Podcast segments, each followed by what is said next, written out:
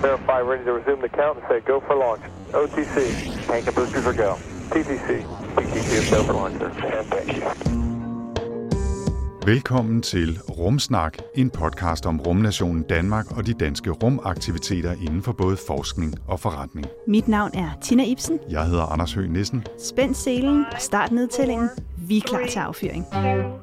one, zero, and liftoff. All right, uh, lift off and the clock has started. Velkommen til Rumsnak og sæsonens sidste officielle episode, der denne her gang skal handle om solformørkelser.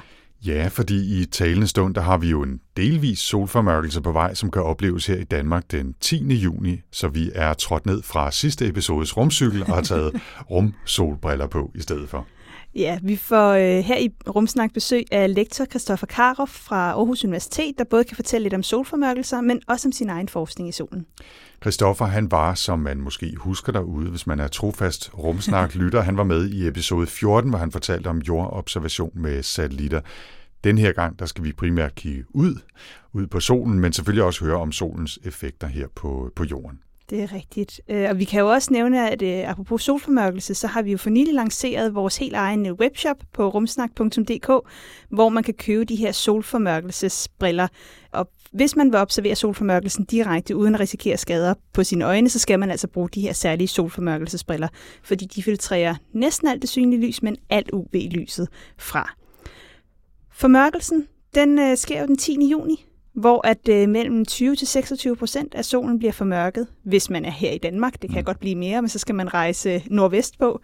Ja. Øh, tidspunkterne for mørkelsen, den, øh, det varierer lidt, alt efter hvor man befinder sig. Men cirka kl. 11.30 plus minus sådan 5-7 minutter starter det. Aha. Så topper det omkring kl. 12.35.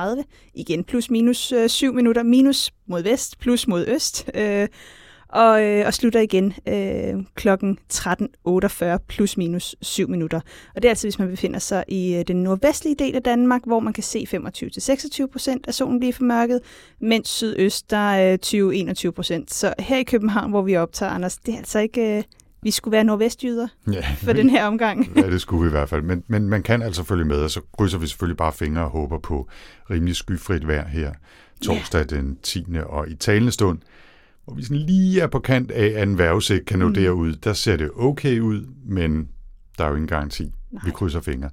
Hvis man lytter den her episode øh, den dag, vi udgiver, altså mandag den 7. eller tirsdag den 8. juni, og skynder sig, så kan man stadigvæk nå at købe de fancy, fancy rumsnak-brandede solformørkelses solbriller i vores webshop inden kl. 12 tirsdag, allersenest, hvis man vil nå at have dem på næsen, når formørkelsen sker. Og mens vi er i gang med at lave skamløs reklame, øh, så koster et sæt briller 35 kroner, tror jeg. 34,95. 34,95. og øh, hvis man køber et klassesæt med 30 briller til alle ungerne, så får man 15% rabat. Og ja, det er at sidde og lave reklame, men det er altså penge, der går direkte til at holde rumsnak i øh, feedet. Så øh, man kan jo tænke på, at øh, man både får lov til at se solformørkelse og får lov til at lune sig med følelsen af, at man er med til at støtte vores øh, podcast. Ja, det synes vi selvfølgelig, man skal overveje at gøre, og vi siger bare tusind tak til alle jer, der støtter os. Ja, som allerede har købt. Tusind Ja. tak til, til jer derude. Nå, udover al øh, solsnakken i dag, så har vi som sædvanligt også et par korte rumnyheder, og måske en enkelt bonus eller to, hvem ved. og denne gang, der handler det om øh, japanske mini-robotter og rumdragter og missioner til Venus. Men Tina, lad os komme i gang med den her episode. Ja, lad os få launchet denne her uges øh, rumsnak øh, om solformørkelser, og den er altså den sidste episode, inden vi går på sommerferie. Jeg hedder Tina Ibsen. Og jeg hedder Anders Høgh Nissen. Velkommen til. Three, two, one, zero, and liftoff. Men Anders, inden vi kaster os over solformørkelsen og vores snak med Christoffer Karoff, så har vi lige et par korte nyheder fra Rumland. Og jeg tænker, du får lov at lægge ud, så får du også lov til at slutte. Lad os se, hvordan det går. Og Jeg ved godt, vi har talt meget om uh, rover på det seneste, og selvfølgelig især med fokus på Mars, og ikke mindst den her lille fancy Ingenuity-helikopterdrone deroppe. Men der sker virkelig noget på det område for tiden.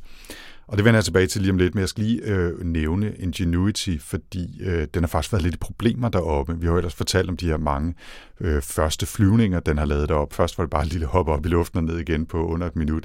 Så er den blevet mere sådan, øh, hvad hedder Det lidt, lidt modig, ikke? lidt ja. mere modig. Nogen vil nærmest sige dumdristig, fordi den var ude på en øh, fotomission her forleden, da den begyndte at opføre sig mystisk. Den sådan øh, øh, vippede lidt frem og tilbage og fløj sådan lidt rundt og kunne til ikke rigtig finde ud af, hvad det, hvad, hvor den var henne. Og det viste sig også, at den havde problemer med at navigere. Mm. Øhm, det var en fejl i softwaren, der, der gjorde det her. Den navigerer på forskellige måder, men en af de metoder, den også bruger til at hjælpe med at finde ud af, hvor den er hen, det er, at den løbende tager billeder af det, den flyver hen over, og bruger det ligesom til at, at kortlægge området. Og der var simpelthen et billede, der var forsvundet, og så var det hele ligesom kommet ud af synk. Og det betød, at den faktisk ikke rigtig kunne finde ud af, hvor den var henne. Men heldigvis så endte historien godt, fordi der er som sagt mange andre supplerende systemer, som hjælper dronen til at, at finde vej, og de sørger sig for, at den kom tilbage, og nu bliver det problem øh, selvfølgelig løst. Så, så det var godt. Men så der skal en softwareopdatering op til Ingenuity på Mars måske? Ja, det skal der, og det kan de jo gøre. Det er jo også øh, helt vildt et eller andet sted. Ikke? Så kan man mm. sidde hernede fra, så kan man sende opdateringer op, ja. og så kan det noget nyt, eller man løser en fejl. Ja. Nå, men jeg, jeg tror faktisk, fordi jeg har været ret glad for Ingenuity, jeg har fortalt mm. om den mange gange her i Rumsnart, men jeg tror faktisk, jeg har fået en lille ny øh, favorit. Nå, ej, det må du ikke sige til Ingenuity, det, så. Hvad med lyt? Øhm, og det, altså, hvis det nogensinde kommer afsted, men øh, det, den ser rigtig fed ud. Den skal jo til månen og ikke til Mars, skal jeg lige huske at sige. Mm-hmm. Ikke? Men det er den japanske rumfartsorganisation, der hedder JAXA, som står bag en lille bitte rover, som til forveksling bare ligner en lille metalbold på cirka 8 cm i diameter, altså sådan en, en baseball i virkeligheden mm. af metal. Men så har de lavet den, så den kan åbne sig på midten, og så skubber den ligesom de to halvdele fra hinanden, og så kan de fungere som en slags hjul. Mm og så kan den køre rundt og tage billeder af, af terrænet op på, på månen og ligesom kortlægge et område, og de data skal så bruges til en senere mulig fremtidig bemandet øh, japansk rum eller månemission, hvor de så kan bruge de data til at finde ud af, hvordan skal det, den, den store rover konstrueres, hvor skal de lægge basen og alt muligt andet. Ikke? øh, den lyder meget sød. ja, den lyder super cool. Altså jeg forestiller mig selvfølgelig sådan en, som nærmest har sådan noget øh, Wall-E øh, indbygget fra Pixar-filmen og så videre. Ikke? Men, jo, men jeg tænker også lidt på den fra Star Wars, den der BB-8 i de helt nye. Ja, det er, det er jo også sådan en bold, der er, bare kører rundt. Ikke? Det er rigtigt, ja, ja, helt sikkert. Nå, den skal øh, sendes til månen i 2022 med et privat rumskab, øh, rumfartsselskab, der hedder iSpace. Øhm, og det er også øh, det, den månelander, der skal øh, sende øh, den lille rover derop, som står for at sende data tilbage, fordi den her lille bold kan slet ikke have en antenne, der er kraftig nok, så den skal ligesom yes. have en relæstation. Så den taler med landeren. Det er også en bold og en antenne, så skal den stikke en vej. Den skal i hvert fald stå, rundt, stå ja. på en måde i hvert fald. Ja. Nå. Den har ikke fået noget navn endnu. Øhm, jeg tænker jo, at uh, Rover McMoonface vil være et godt bud, men, men uh, lad os se, hvad Jaxa siger. Hvad har du med til, Stine? Jamen, øh, vi tager en tur fra Japan til USA, mm-hmm. hvor der jo lige har været, øh, jeg tror, de kalder det NASA State of Space, hvor at øh, NASA's mm. leder, han øh, er ude og fortælle lidt om, jamen, hvad er så det næste? Og det er altid her, hvor man også får løftet sløret for nye missioner, altså de her nye missioner, der er blevet valgt. Og inden for, for deres øh, exploration-program, altså deres ja, rumsonder, de sender til andre planeter i solsystemet, der har de lige løftet sløret for to nye missioner. Mm. Og nu havde vi jo her i efteråret, hvor der var rigtig, rigtig meget snak om vores naboplanet, ikke Mars, men Venus. Fordi man havde jo fundet måske det her spor af fosfin i atmosfæren, som så måske ikke rigtig var der alligevel og sådan noget. Men vi talte meget om på det tidspunkt, så det kunne godt være, at Venus kunne gå hen og blive et mål for fremtidige rummissioner. Og det viser sig også faktisk, at de to missioner, der er blevet valgt her, de skal begge to til Venus. Mm-hmm. Så øh, i opsendelsesvinduet, som de siger lige nu, fra 2028 til 2030, regner de med, at de her to missioner skal afsted. Så det er forholdsvis kort tid for, for rummissioner. Ja, jeg øhm. skulle, jeg skulle lige sige det. Altså på en eller anden måde, så føles 2028 stadigvæk som total fremtid. Mm. Men på en anden og mere rigtig måde, så er det jo nærmest lige om lidt. Ja. Altså i rumtermer. Ja, bestemt. Ja. Altså fordi øh, sidst NASA var øh, på Venus, det var altså for 30 år siden. Det er ikke noget, man har prioriteret, og faktisk ikke rigtig for nogen rumorganisationer her i, i mange år. Det har været meget Mars, og ellers så har det faktisk også været en del Merkur, øh, hvor vi også har den europæiske Baby Colombo-mission øh, mm. på vej dertil. Mm. Så, øh, så det er to meget forskellige øh, missioner, men de kan forhåbentlig supplere hinanden. Så vi har øh, Da Vinci Plus, som øh, jo sjovt nok øh, står for en helt øh, lang sætning, som står for Deep Atmosphere Venus Investigation of Noble Gases, Chemistry and Imaging Plus. jeg, ved ikke, jeg ved ikke, hvorfor det der plus lige skulle med, men det skulle Nej, det altså. Øh, det er nok fordi plus lidt mere. Altså, vi, vi kigger på de her ædelgasser plus noget. Øh, Vi, vi, vi kunne få Da Vinci til at passe med noget sejt, og så Ja. alt det andet passede ikke ind, så det siger vi bare plus. Det er altså ja. Typisk sådan nogle rummissioner, ja. det er simpelthen. Men, øh, men det er sådan et fartøj, der skal dykke ned gennem Venus' atmosfære øh, og, og lande. Og det er sådan et... Øh, man kender faktisk det her system fra nogle af de allerførste missioner til Venus fra Sovjetunionen. De havde her deres Venera-missioner. Det var også med en faldskærm. Mm. Fordi når vi har en atmosfære, der er 100 gange tykkere end jorden, jamen, så er en faldskærm ret god til at bremse sådan en mission. Så det er faktisk noget nemmere at lande på Venus. Man skal så bare overleve turen gennem en øh, atmosfære, der er fyldt med syreskyer, øh, hvor der er 400-500 grader varmt. Ikke? Og det her det er også en mission, det er jo en, altså, det er jo en selvmordsmission et eller andet sted. Ikke? Altså, det er sådan noget kamikaze. Øh, Ja, ja. En times tid i faldskærm ned gennem atmosfæren, sende så mange data, den overhovedet ja. kan, og, Og så så, det goodbye Ja. Da Vinci Plus. Ja. Ja. Tak, tak for, for alt, du har tak, gjort. for, tak for indsatsen. Ja. Så mange år i rummet, fis rundt for at nå ind til, til Venus, og så, øh, så lige den der tur gennem atmosfæren, og så Der, er lig, det der ligger en metafor og venter et eller andet sted for vores liv her på jorden. Det gør der nok. Tilbage til, til plottet. Ja. Yeah. Den anden mission. Den anden mission, det er Veritas, som står for Venus Emissivity Radio Science INSAR Topography and Spe- Spectroscopy, og skal altså bringes i kredsløb om, øh, om Venus. Jeg bliver simpelthen nødt til lige at, at tage en, en kort time-out på, nu, fordi vi nu skyder på NASA af deres crazy akronymer, mm. ikke? eller bacronyms, som mm. det hedder, når man har en hel masse ting, og så får man det til at Ja. passe sammen med et ord, man gerne vil have. Ikke? Men der er simpelthen, altså INSAR er jo i sig mm. selv et akronym, Ja. så det er, det er et akronym i et andet akronym. Ikke? Ja. Det er Peak NASA. Ja, Det, det er virkelig... Det, det er virkelig, og også bare de her, men de her ting, ikke? Altså, topografi, spektroskopi, jamen, altså, det, er jo, det er jo nogle ord, man selvfølgelig kender, når man arbejder inden for de her felter, men de siger jo, altså, det siger jo den, den almene person ikke noget. Kunne man ikke bare kalde den et eller andet fint? Venus altså, Mission, eller Venus Express, som man har haft fra, fra ESA. fra? ESA ja, ikke? ja, fordi det, jo, det skulle måske lige sparke ind, at vi var jo trods, vi siger, men altså ESA mm. var jo, havde en mission i øh, 2014, tror jeg det var, den var oppe og, og, og samle data, ikke? Øh, Venus Express. Ja, Så som dog var en meget lille mission. Man havde ja. Ja. Mars Express og Venus Express, som var sådan, altså grunden til, at det hed Express, det var simpelthen, fordi det var sådan nogle meget hurtige missioner. Det var ret få år, de havde haft til at lave de her missioner og sende dem ja, afsted. ja. Øhm, Nå, så, så vi har i hvert fald fået øh, været deroppe ja. ja. efter, efter Go NASA. Europa! Ja, præcis. Go ESA. Men nu Men, øh, øh, er det spændende at se, hvad, hvad der kommer ud af det. Øh, Ja, ja øhm, og netop også fordi, at det ser ud til, at Venus er meget mere interessant, end, øh, end mange havde troet. Øh, og det er, jo, det er jo næsten altid sådan, det er inden for rumfart, ikke? at når man går ind og undersøger noget i højere detalje, så finder man nogle ting, man ikke havde regnet med, og så lige pludselig, hov, det er da også spændende. Ja, ja. Øh, men det er jo altid den her prioritering, altså fordi det her var så blandt fire kandidater, hvor de her to missioner øh, så blev valgt. Ikke? Så Ja, det vil også sige, at der er jo to missioner, som har nået ret langt, som jo så i hvert fald lige nu ikke bliver til noget. Ja, jeg tror faktisk også, at vi har nævnt de her øh, forslag i en tidligere øh, nyhedsblog i Rumsnak. Altså, det er jo så interessant at se, at, at der er to af dem, der, der ser ud til at blive til noget. Ikke? Ja, bestemt.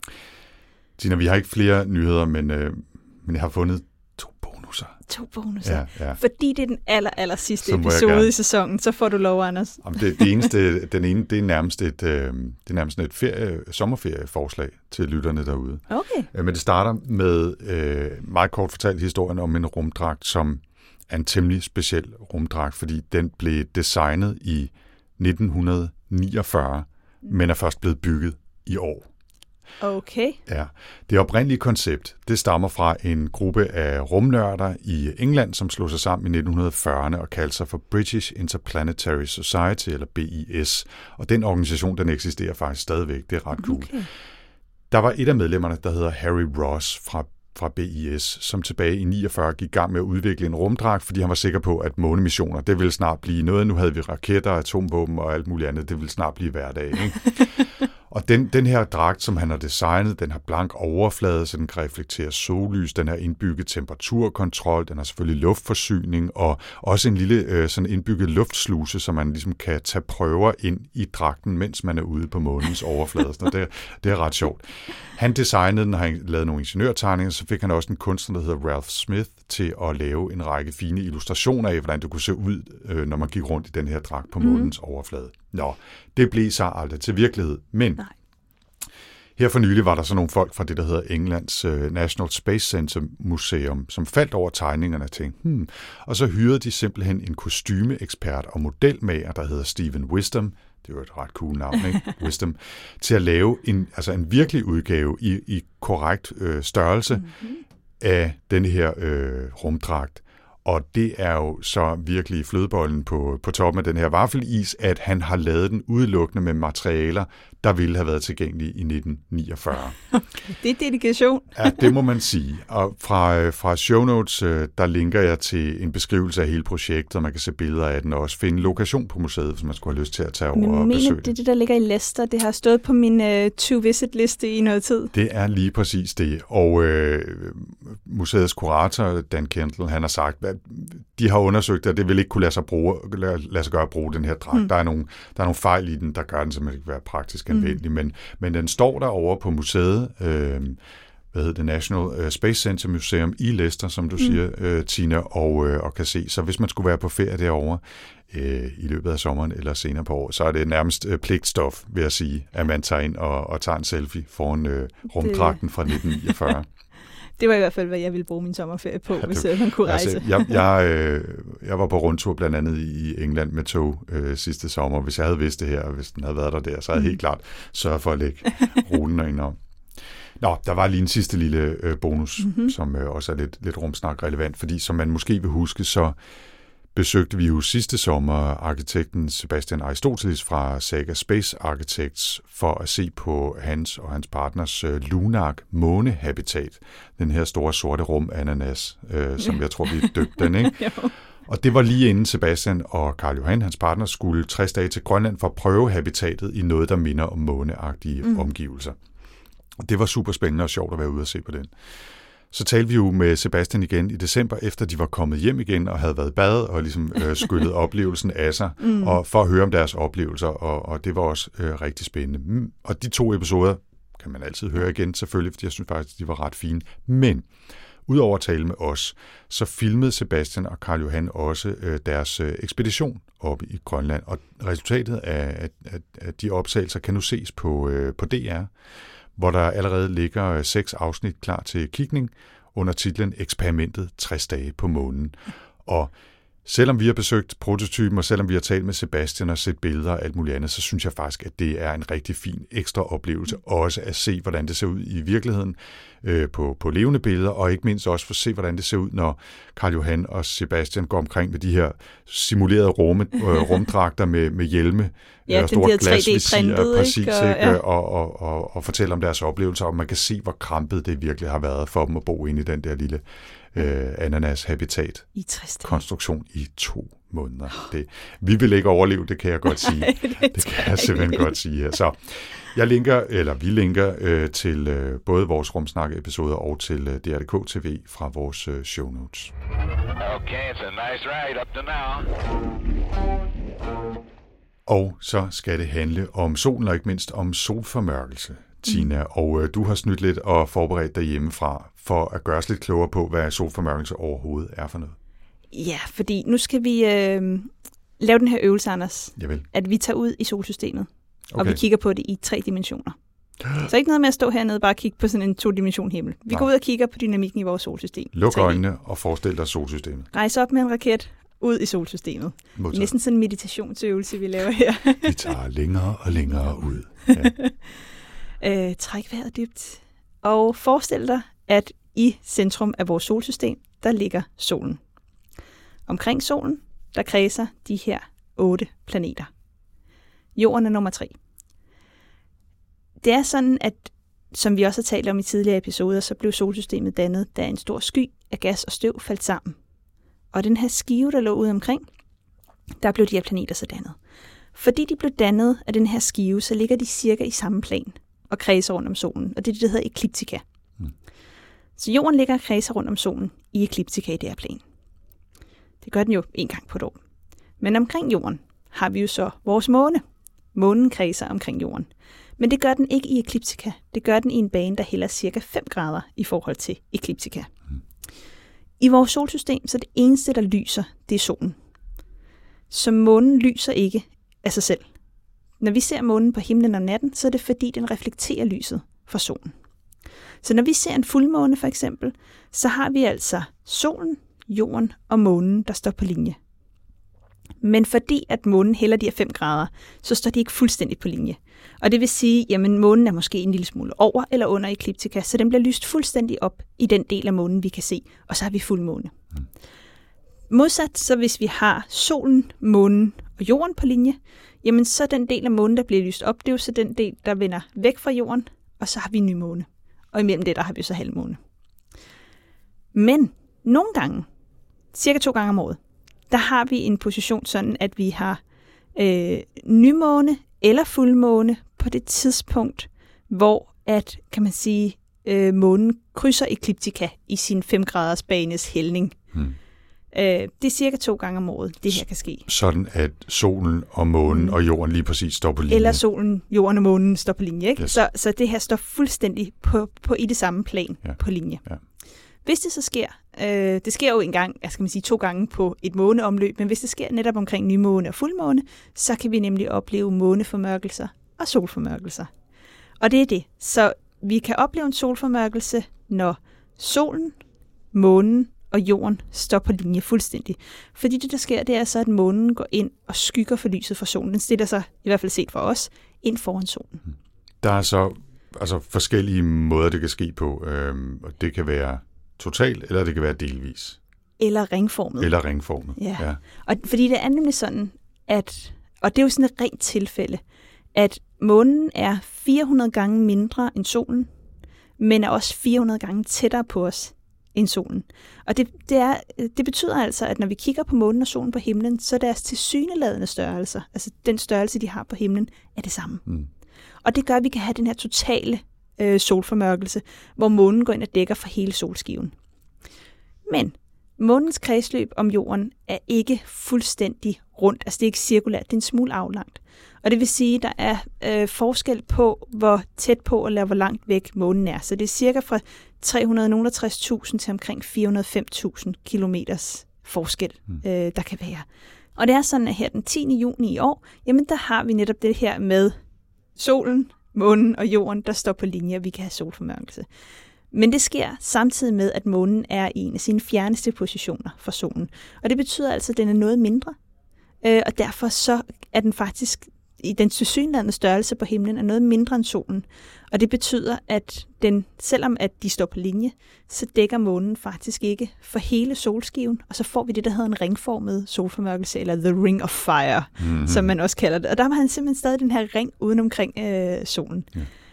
Hvis man skal se den ringformede solformørkelse den her gang, så skal man være i Nordvestgrønland eller øh, omkring Kanada så kan man opleve den her ringformede solformørkelse. Hvis det er sådan, at man befinder sig et andet sted på jorden, så vinklen, man ser det her med, det er lidt anderledes. Og så oplever man ikke en total eller en ringformet solformørkelse, så får man de her delvise solformørkelser.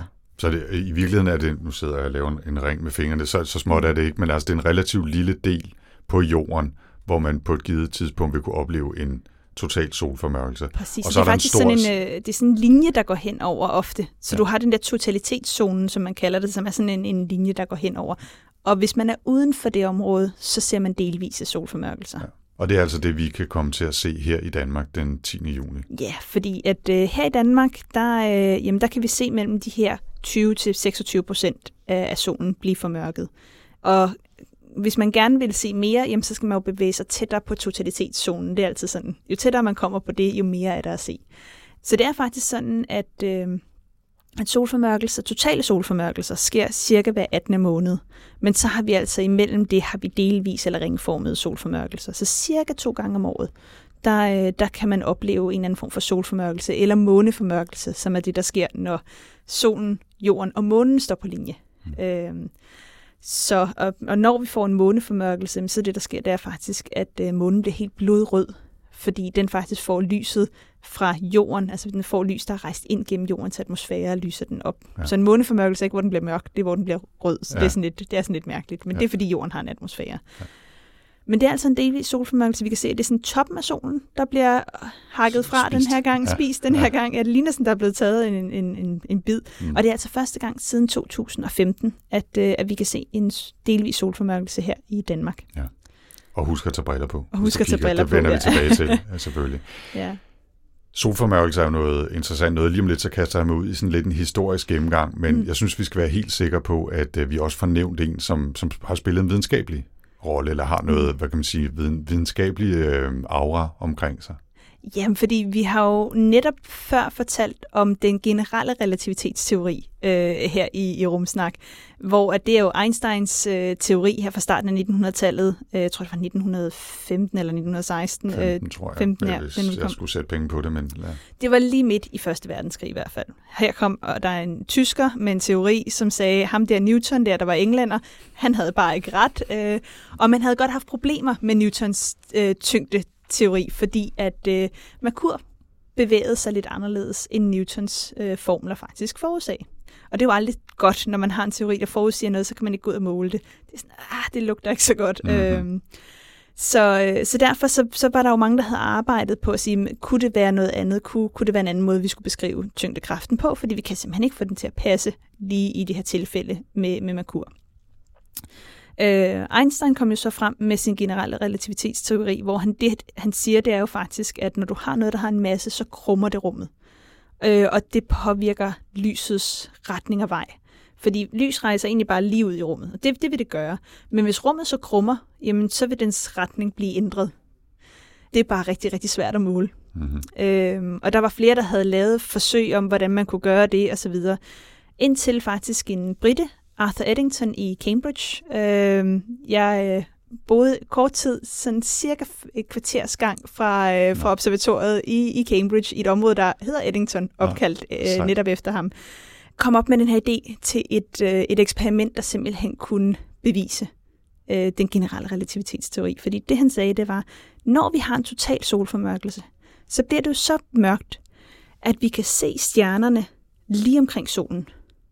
Vi ved, at solen er meget, meget tung, så den vil krumme rummet. Så hvis vi kan tage billeder af stjernerne lige udenomkring, sammenligne det med et billede, vi har taget af den uforstyrrede himmel lige der, som jo så vil være cirka et halvt år efter, man kan gøre det, så kan vi simpelthen se, om stjernerne der har flyttet sig. Øh, og hvis de har flyttet sig på det her billede, jamen så viser det, at rummet er krummet, og at Einstein nok har ret. Mm-hmm.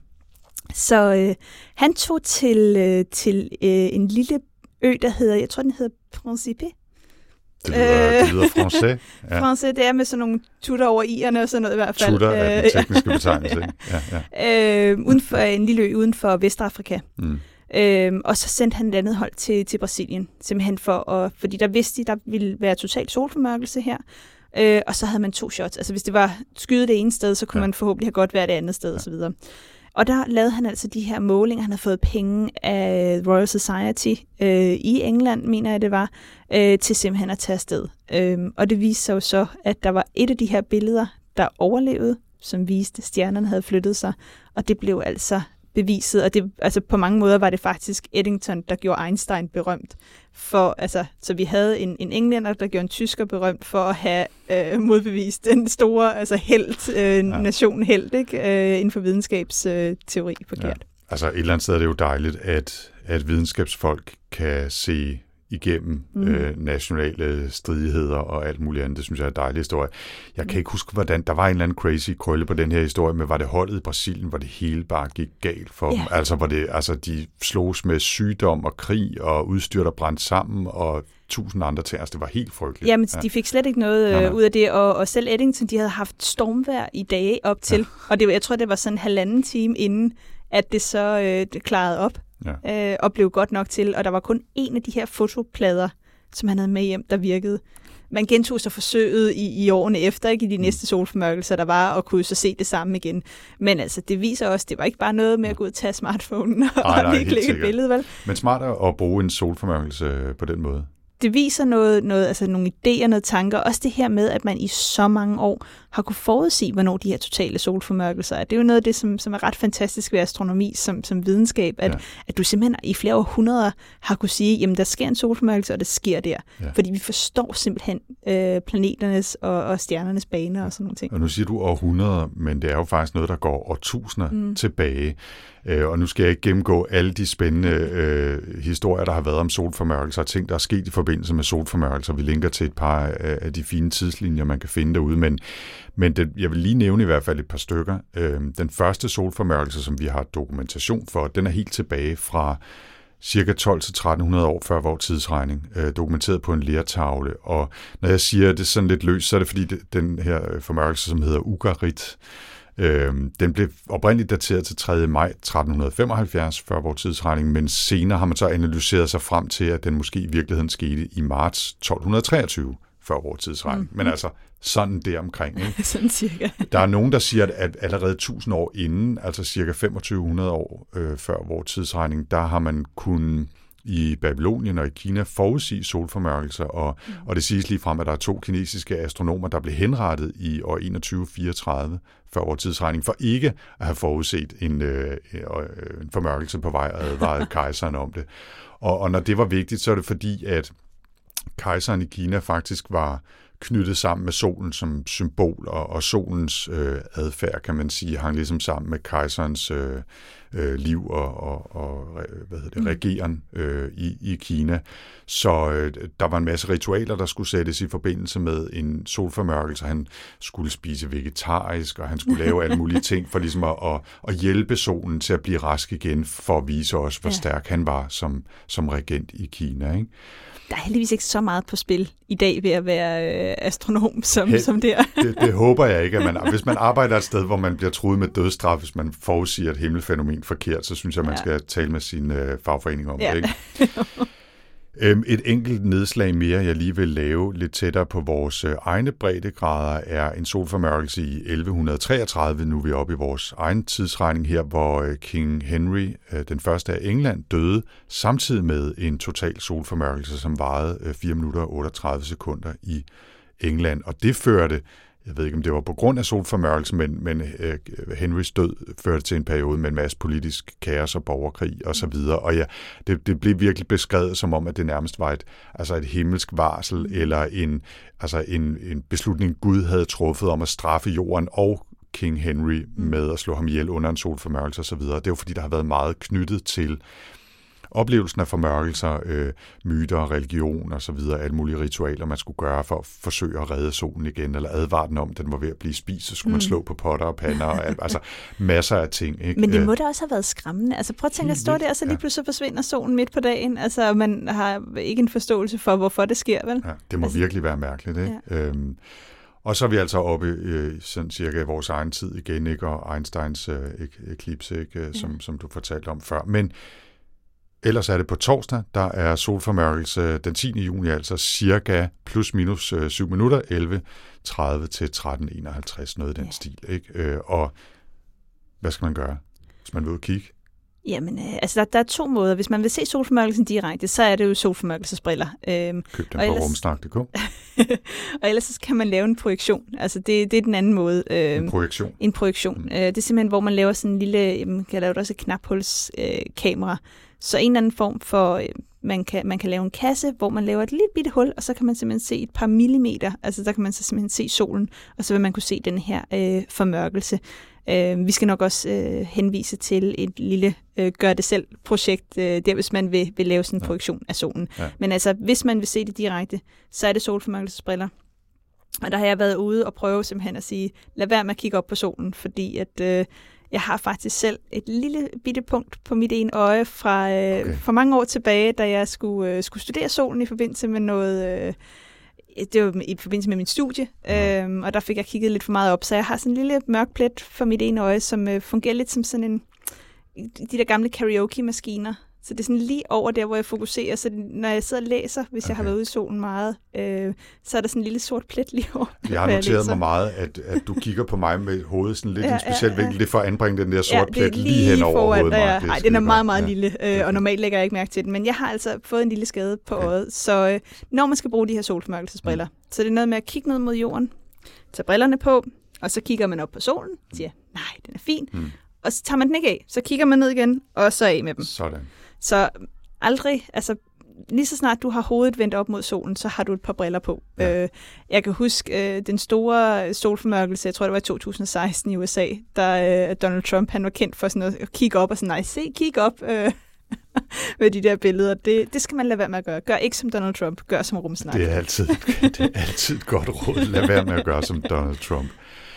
Ja, så, og så vil jeg, det, vi har simpelthen talt så meget i dag, og jeg synes, det er øh, pokkers hyggeligt, så nu siger jeg en ting mere, fordi øh, jeg vil lige nævne, at den allerførste rumsnak, den handlede faktisk også lidt om øh, solformørkelse. Du var nede i Chile og se ja. det nye øh, observatorium dernede, Øh, og det skete faktisk i forbindelse med en øh, solformørkelse, og jeg har fundet en lille bonusbid frem for den gang, som faktisk ikke blev sendt i den oprindelige første rumsnak, men øh, hvor du og Lars Lindberg Christensen, som er kommunikationschef for European Southern Observatory, I snakker om øh, oplevelsen af solformørkelsen. Det er ganske kort, et lille minut. Øh, lad os lige høre, hvordan det lød dengang. Uh, yes, så jeg hedder Lars Lindberg Christensen og arbejder ved ESO, det europæiske sydobservatorium. Og vi står her på La Silla, og der er præcis 20 sekunder til solformørkelsen starter, så alle er helt ufatteligt spændte og begejstrede. Solformørkelsen er begyndt nu, og man kan se, at den første bid er taget af solen, så vi har vel en times tid eller noget til totaliteten. Vejret er fantastisk, det er cirka 20 grader, solskin naturligvis, og så øh, er der bare god stemning her på toppen. Det må man sige. Jeg har godt med solcreme på og øh, hat og det hele, fordi ellers så, øh, så holder den danske hud ikke til i hvert fald. Men tusind tak skal du have, Lars. Det var så lidt, Tina. Ja, det må have været lidt af en oplevelse. Det var det helt bestemt. Øh, det var min første øh, totale solformørkelse. Ja. Øh, det var super fedt at se det op fra, fra La Silla Observatoriet, øh, og, og se de der op på et bjerg. Så man også kan høre, så er jeg sådan lidt stakåndet. Jeg var jeg havde faktisk rigtig meget feber, jeg var blevet syg, og det var i 2,5 km højde, vi stod. Så, så det eneste, jeg tænker, som jeg mangler lidt, det var den der fornemmelse af, at, at, at fuglene blev stille, og dyrene sådan, gjorde sig klar til at gå i seng, fordi der var jo stort set ingenting deroppe. Altså, det var virkelig goldt øh, på, på kanten til øh, Atacama-ørkenen, mm-hmm. ikke? Øhm, så jeg tænker, at øh, jeg er stadig til gode at se en total solformørkelse et sted, hvor der er dyreliv omkring, ja. og simpelthen opleve det. Hvis øh, I køber rigtig mange rumsnak solbriller derude, så sætter vi pengene til side til en, øh, en rumsnak øh, ekspedition til et sted med totalt solformørkelse næste gang, man kan opleve det i Europa et eller andet sted, og så tager vi afsted. Det er 2026. Ja, det er øh, lige der har vi tid til at spare op. Det er sæson, øh. hvad, 20 eller noget. ja. det, det, det, det, vi lægger lidt penge til side, det gør ser vi. hvad der sker. 3, 2, 1, 0, and. Nå, så er tiden kommet til, at øh, vi stiller om til dagens gæst, og det er en af Danmarks dygtigste solforskere, lektor Christoffer Karo fra Aarhus Universitet, som også tidligere har været med her i Rumsnak, hvor vi dog fokuseret på jordobservationer. Men nu er Christoffer tilbage for at tale om solformørkelse og ikke mindst solforskning. Jeg hedder Christoffer Karf og er øh, lektor ved Aarhus Universitet.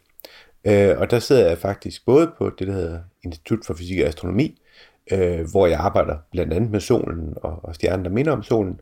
Og så sidder jeg også på det, der hedder Institut for Geoscience, øh, hvor jeg mere arbejder med, faktisk stadig med rummet, men med så satellitter, der kigger ned på jorden, i stedet for at kigge ud i, øh, i verdensrummet. Men, men har du selv, altså nu handler den her episode jo om solformørkelse, som jo er sådan et, et jordfænomen. Øh, har du nogensinde set en total solformørkelse selv? Ja, det har jeg faktisk. Øh, altså totalt har jeg set altså, to gange. Der var i øh, 2016, hvor der var en, en solmørkelse, der gik tværs gennem øh, USA. Øh, og den, den tror jeg, den blev ret kendt, fordi det der med, at den gik tværs gennem i USA, gjorde, at der var rig mulighed for at, at se den, og også prøve at følge efter, hvor det var, hvor det var skyfrit. Øh, og den tog jeg faktisk med hele min familie derovre. Og så for øh, to år siden i 19, må det have været så, øh, var der en solsmørkelse i, øh, i Sydamerika, Øh, og, og det, som astronomer så nogle gange gør, når der er de der solsmørkelser, det er, at de sørger for at lægge videnskabelige konferencer, der hvor solsmørkelsen finder sted. Så, så jeg var nede til en øh, videnskabelig øh, konference i Chile på det tidspunkt, øh, hvor man så kunne se den her solsmørkelse. Og hvordan øh, har det så været, Christoffer? Altså for, for os, som ikke har oplevet totale solformørkelser, så lyder det jo nærmest som om, at det er en spirituel oplevelse, man, øh, man kommer igennem. Hvordan, hvordan var det? Jamen, det, det er også meget, meget fantastisk og, øh, og, og, og svært at beskrive. Øh, så, så, øh, og det er også derfor folk, der, der har set de her totale solsmørkelser, øh, oftest vender tilbage og skal, skal se flere af dem. Og det, det spirituelle kommer af, at, at, at det er en meget speciel oplevelse at stå ude i naturen og opleve, at det bliver mørkt på et tidspunkt, hvor, hvor det ellers ikke skulle blive mørkt. Øh, altså det her med, at, at lige fra det ene øjeblik til det andet, så holder fuglen op med at synge, og, og køerne holder op med at muge, og, og, og der samler sig virkelig en, en stillhed, som man ikke er vant til øh, på det her tidspunkt. Øh, og så selvfølgelig altså selve synet af, af, af den totale solmørke, som jo ikke varer mere end, end nogle minutter, men hvor man så kan se den her øh, kromosfære og, og corona øh, lyse op øh, omkring solen, er, er også meget fantastisk at, at jagtage. Øh, og så er, der, så er der også nogle sjove, pussy fænomener, som, som, som man måske er klar over, men øh, at det, der sker, når solen er på vej mod den totale solmørkelse, det er jo, at, at månen går ind og skygger for mere og mere lyset fra, fra solen. Og det betyder også, at det område, vi modtager lys fra på solen, det bliver mindre og mindre.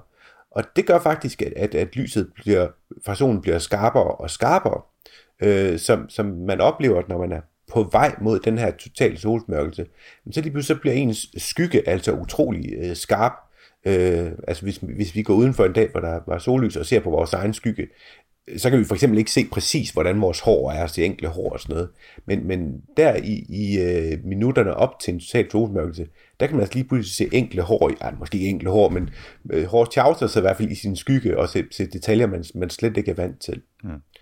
Øh, Christoffer, nu, nu slår jeg jo også min, øh, kan man sige, astrofysiker hjerne til, for du, nu har du så set øh, to totale solformørkelser med nogle års mellemrum, og, øh, og jeg tænker, du har jo helt klart kigget på, på coronaen, som man jo gør en del. Var der forskel på, hvordan coronaen så ud de, øh, de to gange, du så den totale solformørkelse?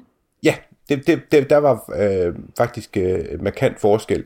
Og, og det er meget normalt, at øh, altså, så, så solens corona er den her atmosfære, vi har øh, rundt om, om solen, øh, som vi normalt ikke kan se, fordi at, at selve solskiven lyser meget kraftigere op end, øh, end, end den her corona. Øh, men når vi ligesom som under en solsmørkelse får, får slukket for, øh, for, for selve solskiven, så kan vi se øh, den her øh, corona lyse op, og, og øh, kromosfæren også. Øhm, og, og det gør den, fordi der er en hel masse partikler med en hel masse energi derude, og fordi de har en masse energi, så står de og vibrerer, så man, man, man kan se dem. Øhm, og vi er ikke helt sikre på, og det, det, er, sådan, det er nok et af de største mysterier i sådan solfysikken, det er, jamen, hvordan kommer al den her energi ud i coronaen, som vi kan se er der? Altså de varmeste områder i coronaen er flere millioner grader varme. Hvordan får, får solen den energi derud? Øh, og der er sådan flere øh, forskellige, forskellige scenarier til, hvordan energien kan komme derud, men et af, af de meget sandsynlige, det er, at, at det kommer derud via magnetfelter. Øh, altså at solens magnetfelt kan kan transportere energi ud til, til coronaen. Og solens magnetfelt varierer jo. Øh, det varierer med den, blandt andet med den her 11-årige cyklus, som vi også kender fra, øh, fra solpletterne. Øh, og det vil sige, med 11 års mellemrum, der er, er solens magnetfelt meget stærkt, og med 11 års mellemrum er det svagere. Og når magnetfeltet er meget stærkt, jamen så kommer der meget energi ud til, øh, til coronaen, øh, og så bliver den større og lyser op og kan få flere øh, detaljerede strukturer, end når magnetfeltet ikke er så stærkt.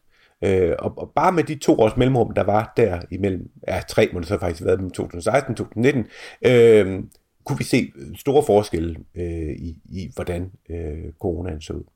Ja, det er jo, jeg, synes, jeg synes, det er super fedt, at man nemlig kan se sådan nogle ting, altså se den her 11-årige cyklus, der, der, der ændrer sig, øh, og se, hvordan solaktiviteten nemlig ændrer sig, selv ved noget, kan man sige, så gammeldags eller øh, simpelt som, som en, en total solformørkelse egentlig er. Vi har ikke brug for alt muligt andet øh, udstyr af Harpengud for at, at se de her ting. Men nu siger du så, at man, øh, man går ind og øh, i dag også laver altså de her solformørkelser. Man kan, man kan se coronaen på andre måder. Øh, vil du fortælle en lille smule om, om det, Kristoffer? Der bruger man i høj grad øh, satellitter, fordi så øh, undgår man øh, at skulle kigge igennem øh, jordens atmosfære, hvor der er en masse øh, vanddamp i. Og når man så har en, en satellit, så kan man lave et instrument, som man kalder en coronagraf, øh, hvor man går ind og laver sin egen solformørkelse, så at sige. At det vil sige, at man, man øh, foran øh, teleskop, man kigger med, sætter en, en, en, en plade, der, der øh, blokerer for lyset fra selve solskiven. Og det kan man, fordi man er, øh, man er ude i rummet. Det kan vi ikke her fra, fra, fra på jordoverfladen. Øh, og på den måde kan man så monitorere øh, coronaen. Solens atmosfære består af en nederdel, som vi kalder kromosfæren. Øh, som, hvor der sker en hel masse ting. Øh, og der findes altså øh, nogle, et par satellitter, som, som i mange år ikke har lavet andet end at holde øje med solens øh, corona. Øh, dels for at prøve at forstå de strukturer, der er i den, øh, men også for at holde øje med de her solstorme, som, som kommer fra tid til anden, øh, hvor vi har øh, nogle meget store eksplosioner på, på solens overflade, hvor noget af det her materiale, der er bundet op i øh, kromosfæren og i, øh, i coronaen, specielt noget af det, der er bundet op øh, i, i de her magnetfelter, jeg fortalte om før, det kan blive skudt væk fra solen øh, og kan, kan, kan ramme øh, ja, satellitter omkring jorden. Det kan også skabe nordlys øh, selvfølgelig, øh, og så, så kan det faktisk også øh, påvirke jordens magnetfelt så meget, at det kan, kan ødelægge elektrisk udstyr her på jorden. Øh, og, og derfor er, er der ret stor opmærksomhed for at kunne, kunne monitorere øh, solens atmosfære, solens corona, så man er i stand til at advare om, at når de her, når de her solstorme kommer. Og det er en interesse, der er vokset meget de, øh, de sidste år, øh, fordi vores, vores afhængighed af i høj grad satellitter jo selvfølgelig, men der er anden, også alt muligt andet øh, elektrisk udstyr, altså GPS og, og telefonnet og sådan noget, er blevet meget større, og derfor er vi meget mere sårbare for de her solstorme, end vi var for 20-30 år siden. Øh, når vi nu lige snakker øh, nye øh, instrumenter eller øh, måder at observere på, så så jeg også lige, at det ikke er så længe siden, at der blev øh, åbnet et nyt teleskop på Hawaii, som, ja. øh, som har taget nogle meget fine øh, billeder af solen, hvis vi skal vende tilbage ned til det, vi kan se øh, på solen her fra vores øh, egen planet. Er det også noget, der kan være med til at give os noget ny viden, eller er det her i første omgang primært flotte billeder? Nej, så, så det er et observatorium, som, som i daglig tale hedder DKIST, som, som åbnede for lidt over et år siden.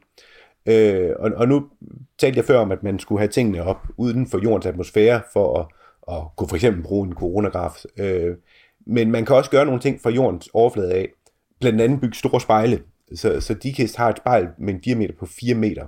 Øh, og, og det er altså ret svært at sende op i, øh, i en satellit. Mm. Øh, og det store spejl giver mulighed for at se rigtig små detaljer på, øh, på solens overflade. Specielt i de her solpletter. Altså, hvordan er de her solpletter øh, opbygget? Øh, hvordan, hvordan ser deres struktur ud? Øh, men for eksempel også se på, på, de, på de her eksplosioner på, øh, på øh, solens overflade.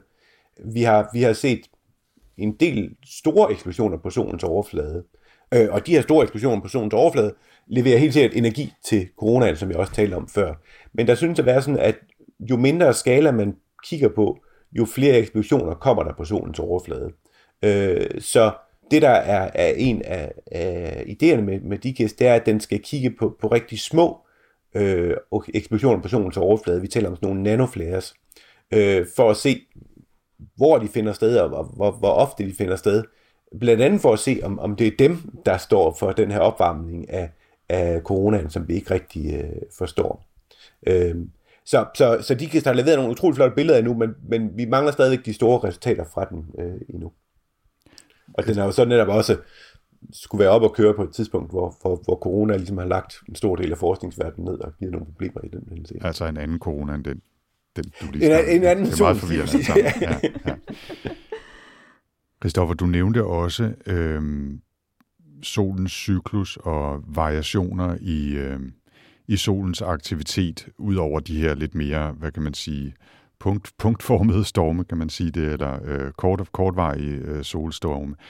Hvad er det nyeste, vi ved om solens aktivitets indflydelse på os hernede på, på jorden? Fordi det er jo noget, der har været teoretiseret en del om øh, de forgangne år. Så, så det er jo noget, der, der har været aktuelt længe, og, og i Danmark øh, har vi jo Henrik Svensmark, som, som har kommet frem med en teori om, hvordan solen kan påvirke den mængde af kosmiske stråler, vi modtager jord, på jorden og, her, og derunder skydannelsen. Og der var i mange år sådan en diskussion om den opvarmning, vi havde set øh, specielt fra omkring år 1900 til omkring måske år 2000, om hvor høj grad den skyldes vores øh, forbrug af fossile brændsler og dermed øget udledning af, af drivhusgasser til atmosfæren, eller hvor høj grad den skyldes, øh, skyldes øh, solen. Og problemet var lidt, at, at alle de her ting steg på samme tid. Solens aktivitet steg, og mængden af drivhusgasser i atmosfæren steg, og temperaturen steg, sådan middeltemperaturen på jorden, så det var svært at afgøre præcis, hvad der var det ene og hvad der var det andet. Men der har vi de sidste øh, 15 år eller sådan noget været inde i en, i en periode, hvor, hvor, hvor øh, der er blevet færre pletter på solen, hvor, hvor solens magnetfelt er blevet svagere. Øh, men samtidig kan vi se, at temperaturen på jorden er blevet øh, varmere øh, i den periode, og der er desværre heller ikke kommet flere drivhusgasser øh, i vores atmosfære. Så, så det peger ligesom på, at de temperaturstigninger, vi har set de sidste øh, 50-100 år, nok forstandsvis har skyldes øh, en øget mængde af CO2 i atmosfæren. Går vi tilbage på længere skala, så, så er solen den, den vigtigste drivkraft, kan man sige, bag, bag, bag, bag, øh, bag klimaet. Mm. Men, men, men historien stopper ikke der, fordi øh, vi har også fået en langt større forståelse for, hvordan solen så rent faktisk påvirker klimaet. Øh, og det er blevet klart, at, at frem for at se på, hvordan solen sådan påvirker klimaet på global skala, altså hele jorden på en gang, øh, så for at forstå, hvordan solen påvirker klimaet, er vi nødt til at kigge på regional skala, øh, altså kigge ned på, på, på enkelte kontinenter, eller, eller regioner, eller, eller oceaner. Øh, og vi er ved at stykke et puslespil sammen, hvor vi kan se, hvor, hvordan solen påvirker for eksempel det her El Niño-fænomen, man oplever nede i, øh, i Sydamerika, kan vi vise, hvordan, hvordan solen, solaktiviteten er med til at, at enten gøre forstærke det, eller, eller gøre det svagere, altså ændre styrken af, af El Niño-fænomenet. Og, og op på vores egen breddegrader øh, har vi nogle, nogle tilsvarende svingninger i øh, Nordatlanten, øh, og der er, er inden for de sidste 10 år øh, kommet nogle studier frem, der meget, meget tydeligt viser, hvordan den her øh, nordatlantiske organisation er meget stærkt påvirket af, af solens aktivitet. Så, så der, der er sket rigtig meget i vores forståelse af, hvordan solen påvirker vores klima, men det, det, det foregår på, på, på, på regional skala, og ikke sådan på, på en global skala. Ja. Kristoffer, jeg kunne godt tænke mig lige at træde bare et enkelt skridt tilbage, og måske grave en lille smule dybere samtidig, hvis man kan forestille sig den manøvre. Øhm, vi, vi taler her om, at solens aktivitet påvirker jorden, og i det her tilfælde, at vi har fundet ud af, at, at den påvirker jorden mere regionalt eller lokalt, end vi måske ellers havde forestillet os. Men kan du ikke lige prøve at, at fortælle en lille smule om, hvordan det er, solens aktivitet kan påvirke, hvad der sker nede på jorden? Bare lige så vi, så vi lige får ja. den med os. Så man taler om, om to forskellige måder, det kan foregå på.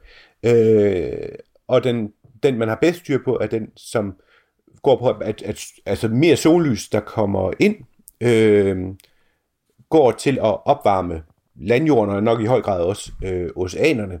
Øh, og det vil sige, så får man en, en øget fordampning op til atmosfæren, og får en påvirkning derigennem. Så, så altså man skal sige, det er ikke, det er ikke, det er ikke i så høj grad den her effekt med, at, at, at øget sollys varmer jorden op, men det er det, at det, det, det, det giver en effekt, hvor vi får en højere fordampning fra jordoverfladen, som påvirker vores atmosfære. Øh, og det kalder man så for et bottom-up scenarie, altså hvor tingene kommer nedefra og op. Øh, og, og, og det er højst sandsynligt det, der giver øh, det her fænomen med, med kolde vintre i, i Nordeuropa, når vi har lav solaktivitet. Øh, så er der også et, øh, et, et scenarie, der går den anden vej, som så i høj grad ligger på det her ozonlag, som ligger og beskytter os øh, for den ultraviolette stråling fra, øh, fra solen. Øh, og det er sådan, at den ultraviolette stråling fra solen er noget af det, der ændrer sig rigtig meget hen over sådan en 11-årig cyklus. Øh, hvor for eksempel altså, det, det hvide lys, eller det synlige lys, vi får fra solen, det, det ikke øh, ændrer sig så meget, men det gør det ultraviolette lys. Det mærker vi normalt ikke på jorden, fordi vi har det her ozonlag, der beskytter os. Så, så øh, det, det, det er under en procent af, af det rigtige blå ultraviolette lys, som vi får ned på os. Men ozonlaget og, og de områder i vores atmosfære, den del, der hedder stratosfæren, de områder i stratosfæren, som, øh, som ozonlaget ligger i, påvirkes af øh, ændringer i den ulti- ultraviolette lys, vi får fra solen.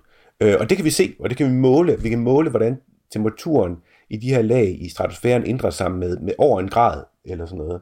Nu, stratosfæren ligger jo så 30 km øh, over jorden, eller sådan noget, øh, længere op end, end, end det, som vi normalt forstår ved klimaet her på jorden. Øh, Øh, men, men der er der også begyndt at blive arbejdet på nogle sådan feedback-mekanismer mellem de her temperaturændringer i, i stratosfæren, og så øh, påvirker, påvirkningen af klimasystemet længere ned øh, øh, mod os.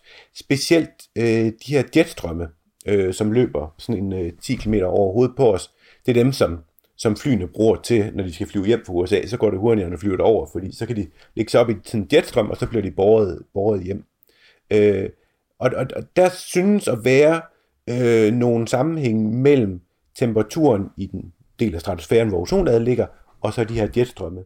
Øh, og det kalder man så, fordi sammenhængen går fra, fra 30 km over hovedet på os, og ned til, til, til 10 km, hvor, hvor vi har jetstrømmene, og derefter så, jetstrømmene påvirker så fordelingen af højere lavtryk omkring os, kalder man det for sådan et, et, et top-down scenarie, hvor, hvor tingene kommer op fra ned i hovedet. Øh, og det tror man potentielt kunne have, kunne have endnu større betydning for, hvordan solen påvirker os, men, men det er ret svært at få styr på den kemi, der foregår, når solaktiviteten går ind og påvirker ozonlaget. For det er også sådan, at i forbindelse med de her soleksplosioner øh, på solens overflade, så kommer der noget, noget stråling fra solen, som går ind og nedbryder ozonen. Øh, så, så afhængig af, hvor meget aktivitet, hvor, meget, hvor aktiv solen er, så er der mere eller mindre ozon i vores øh, stratosfære. Øh, Øh, og det skal man så have ovenpå, hvor meget der får lov til at komme igennem. Øh, så, så, så der skal man køre sådan nogle øh, klimodeller, der kan opløse den kemi, der foregår i atmosfæren. Øh, og, og de er noget tungere at køre end almindelige klimodeller, og derfor øh, er, den, er, er det en af de ting, som, som, som vi stadigvæk ikke har fuld forståelse for. Christoffer, øh, tusind tak for, for det. Øh, men her til aller, aller sidst, for nu lige at vende tilbage til det, vi begyndte med, nemlig solformørkelsen.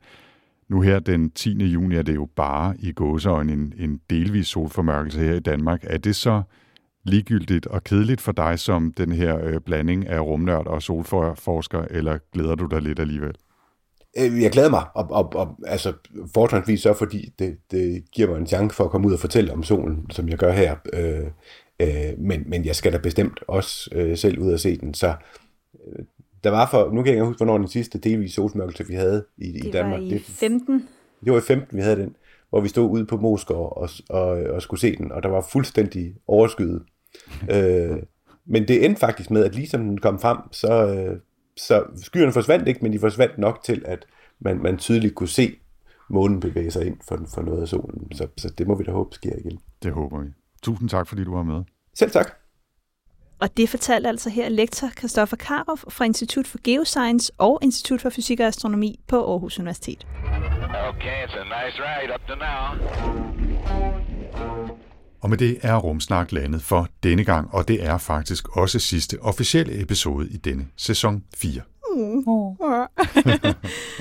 det har jo ligesom sidste efterår været en lidt speciel tid, øh, men vi har jo haft rigtig mange fine gæster igennem, øh, dog gennem det store internet. Vi har så valgt at se det på den lyse side og gjort, at pandemien har givet os en anledning i hvert fald til at snakke med en masse af de danske forskere, der arbejder i udlandet. Øh, fordi de er jo lidt svære at få ind i vores studie, hvor vi sidder her normalt. Ja, vi har jo talt med øh, Sara Persson, blandt andet, mm. som studerer mørk stof og stjernestrømme, mm. og Maria Cavallius, der arbejder med støvskiver, og Christian Ejstrup, der studerer kometkemi, og mange, mange flere. Ja, men så mødte vi jo faktisk også til vores første video-livestream, den første ever i universets historie, Rumsnak Live, øh, som en del af forskningens støjen, hvor vi jo talte med både en rumforsker, rumjurist og en rumdirektør, kan man vel godt sige. Så vi har da alligevel nået noget den her sæson. Ja, det synes jeg. Og øh, vi stopper ikke her. For det første så vender vi selvfølgelig tilbage i næste sæson, mm. sådan hen omkring 1. september-agtigt efter en god lang øh, sommerferie. Og for det andet, så kan det jo ikke udelukkes, at der dukker en lille bonusepisode op i løbet af de kommende uger, så husk at holde øje med dit uh, Rumsnak podcast feed. Nej, vi kan ikke rigtig lade være med at rumsnakke, men hvad sådan en eventuel bonusepisode måske kunne handle om, jamen øh, det er altså i forløbig en hemmelighed.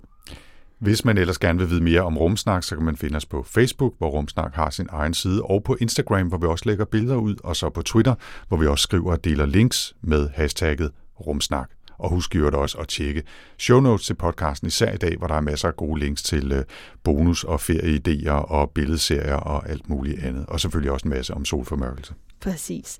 Og hvis man har spørgsmål eller kommentarer, så kan man også øh, finde os. Jeg hedder på Facebook og Instagram Astrotina, og på Twitter, der kan man øh, finde mig på at Tina underscore Ibsen, eller man kan bare bruge hashtagget rumsnak. Ja, jeg hedder Anders, stadig 4ND3RS på Twitter.